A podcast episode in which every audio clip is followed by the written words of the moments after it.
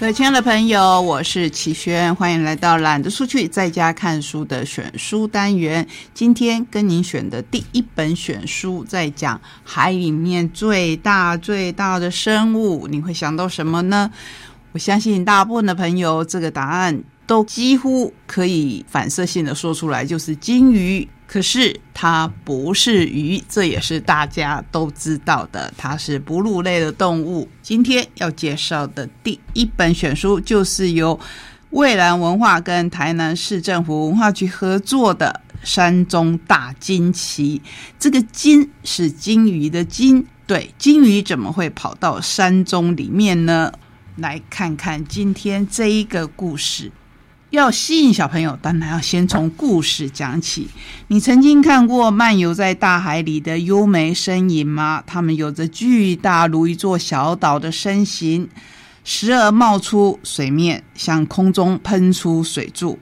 它们是生活在海洋中的哺乳动物——鲸鱼。它们甚至比你我还要更早就出现在地球上。在很久很久以前的海洋中，鲸鱼就已经在那里了。多少年前啊？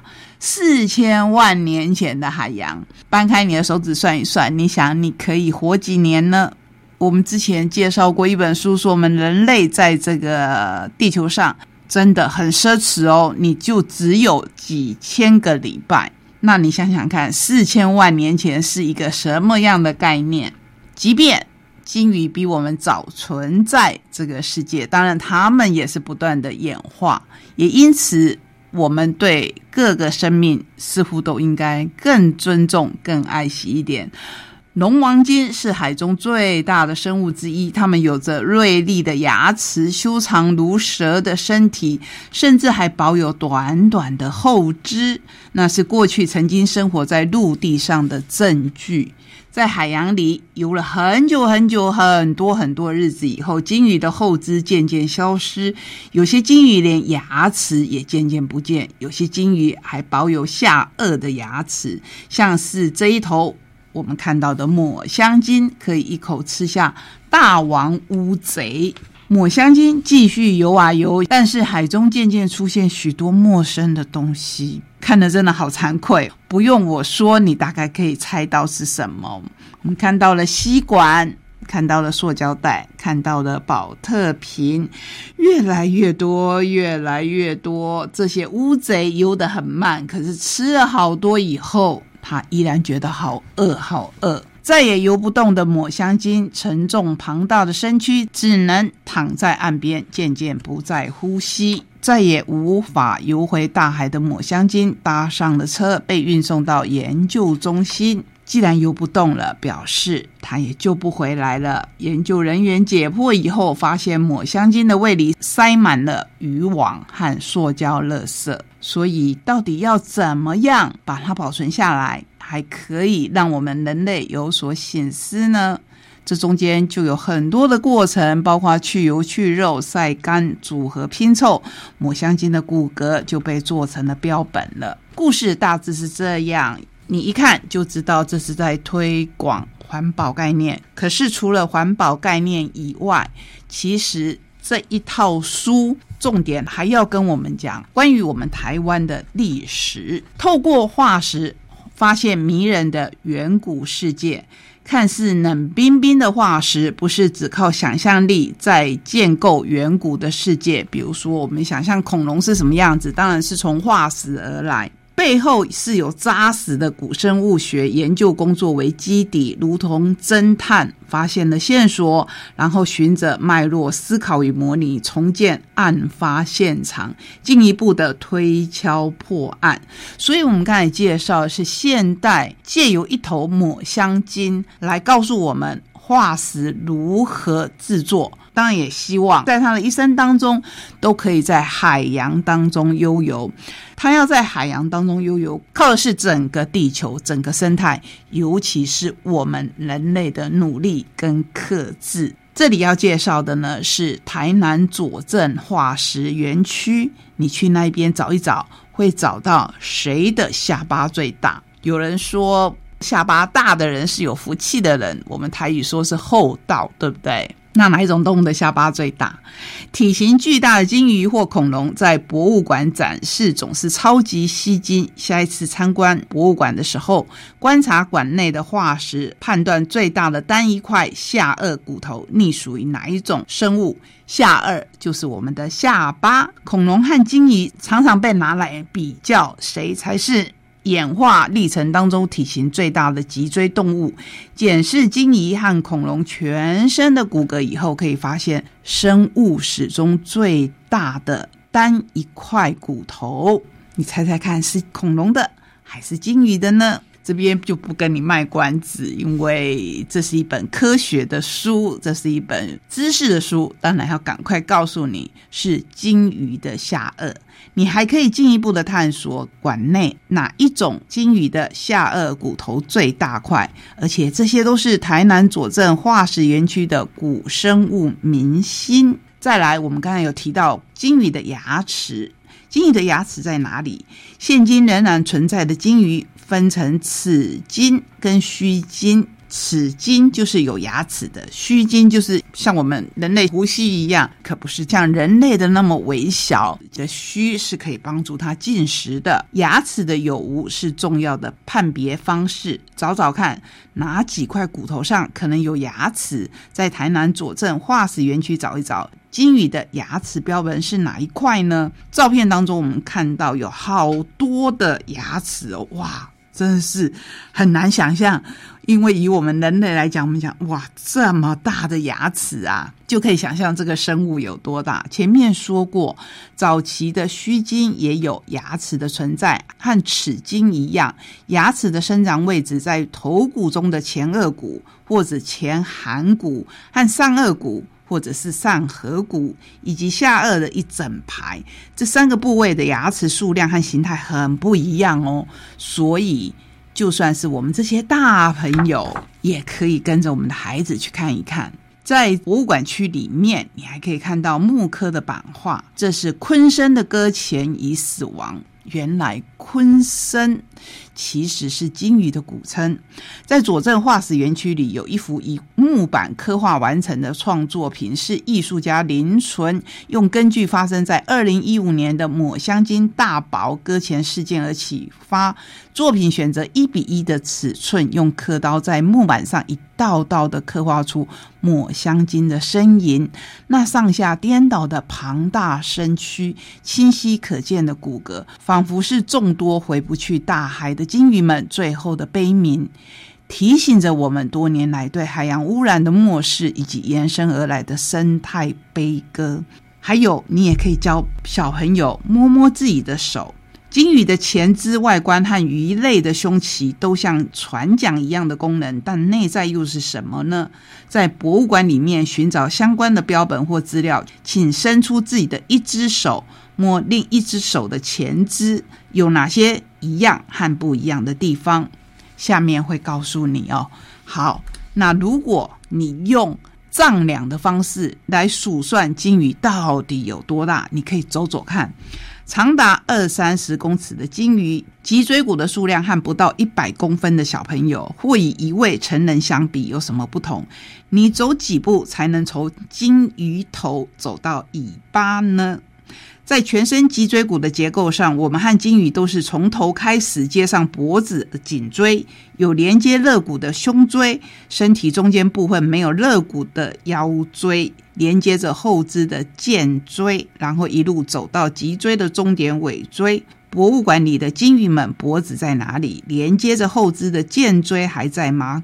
各个部位的脊椎骨数量有什么不同？就要请。我们各位大小朋友有空的话，到台南去看一看，你就可以知道为什么山中会有大惊奇。你怕看医师吗？你最怕看哪一种医师？嗯，我大胆的猜猜看，从小到大，尤其是我们小时候，应该很怕看牙医，牙齿。当然是对我们的身体很重要，很重要。所以牙齿的保健当然很重要。牙齿的保健要靠谁？除了自己之外呢，万一牙齿生病了，尤其是牙疼的时候，所有人都会说牙疼不是病，可是疼起来真是要命，那就要看牙医的。所有的医生里面，大概牙医可以排在小朋友很惧怕的前几名吧。包括动物，我们之前也介绍过绘本，就是用鳄鱼来代表的，然后就会看到一只鳄鱼躲在很后面说。好害怕，好害怕！到底在怕什么？就是也要看牙医了。会选择鳄鱼来当主角，大概是因为它牙齿很多吧。可是其实，在动物界当中，比我们人类的牙齿多很多的动物还很多。今天我们要介绍的第二本书，同样是由蔚蓝文化跟台南市政府文化局合作的《大象爸爸不要怕》，你就知道。这一次是大象要看牙齿，你说牙齿，大象的牙齿不是只有象牙吗？就是我们人类最喜欢拿来当装饰品的，所以现在在生态保护上面一再的鼓吹说，你没有销毁就不会有伤害。不过这一本呢，主要还是来看我们的历史。一起来介绍刚才的山中大惊奇以及这一本《大象爸爸不要怕》的作者都是杨念真。这一本书，他甚至包办了文跟图。刚才的山中大惊奇的图是蔡玉宁审定的，是蔡正修。那这一本审定的是王良杰。好久以前，又是好久好久好久以前，新化丘陵上住着大象、犀牛、老虎、鹿、猪。鳄鱼等等等等许多的动物，大象一家长得比谁都大，但是到了牙齿检查日这一天，大象爸爸却比所有的动物都紧张。到底他的牙齿怎么了？能够顺利的解决牙齿的问题吗？我们跟着化石达人王良杰，就像我们刚才跟着审定的蔡正修一样。去探索鲸鱼，这次我们要探索大象，探索蔡辽溪流域的化石宝藏、台湾古象以及早版犀牛化石的发现故事。为什么会提到犀牛？因为这一本绘本把犀牛当成了牙医师，他是巡回演出的医师哦，到处去找动物来看牙，因为。我们想象嘛，就是一头动物的移动要比一大群动物的移动要来的方便一些。在好久好久以前，这是所有的故事都会说的。可是到底有多久？这一本书说的是大约五十多万年以前，那么久，比刚才少很多很多很多年，对不对？在好久好久以前的新化丘陵上，住着许多动物。大象一家是这片土地上长得最高最大的动物。小象小谷最喜欢爸爸了。爸爸的身体很宽厚，站起来就像一座山。爸爸的鼻子很有力，一下子就能把木头搬开。爸爸什么都不怕，没有什么可以伤害他。除了今天，我们就看到大象妈妈还要踹着这个爸爸的。尾巴要让他回来，说孩子的爸不要怕，不要怕什么？不要怕牙医。今天是犀牛牙医的牙齿检查日，犀牛牙医会轮流到草原上的不同聚落，帮动物们检查牙齿，确保大家的牙齿都很健康。哇，我们就看到老虎、山猪、鹿等等都张开了他们的嘴巴，让犀牛医师来检查。连小谷都张开了嘴巴。犀牛牙医说：“嗯，小谷的牙齿长得很好哦，现在就只剩下大象爸爸了。咦，有根小树枝，原来大象爸爸正在换牙，新牙齿会慢慢的往前冒出来，将旧牙齿推挤出去。没想到吃东西的时候，有根树枝就卡在两颗牙齿之间。”光凭犀牛牙医是没有办法把这根树枝拿出来的，所以所有的动物都来帮忙，真的很像拔萝卜一样，一二三拉，终于把这一根树枝拉出来了。哇，好大哦！而且它的牙齿绝对不是我们想象的，是一颗，它们就像牙板一样。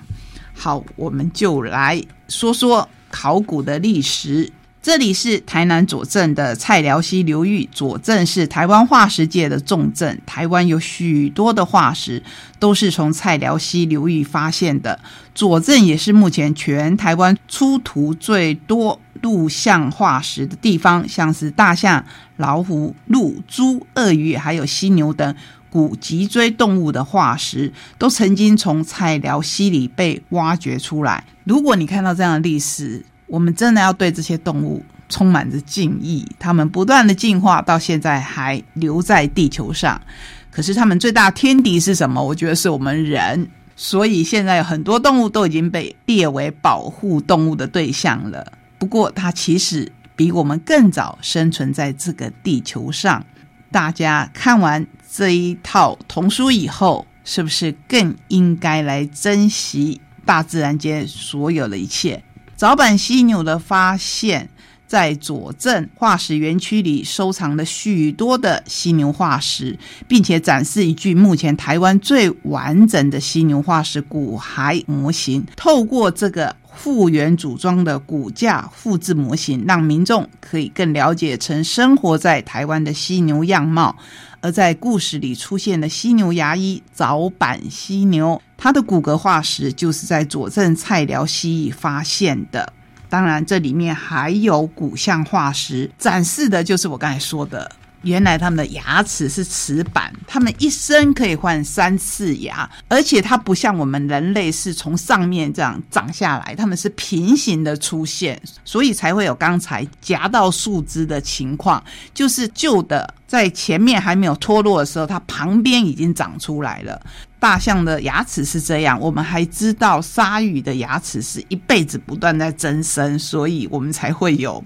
电影啊，把大白鲨形容的很可怕，因为他们的牙齿可以不断的长、不断的长、不断的长，哎，然后我们想象中的都是尖尖的，难怪好莱坞会选择他们作为主角。这两本书读起来都好有趣，因为前面有故事，后面有含金量很高的知识跟一些历史。从这边，我们希望不论是大小朋友看过了以后。可以更珍惜我们所存在的地球，更珍惜我们现在的生活，也更爱惜、更尊重生活在同一个地球上的所有生物。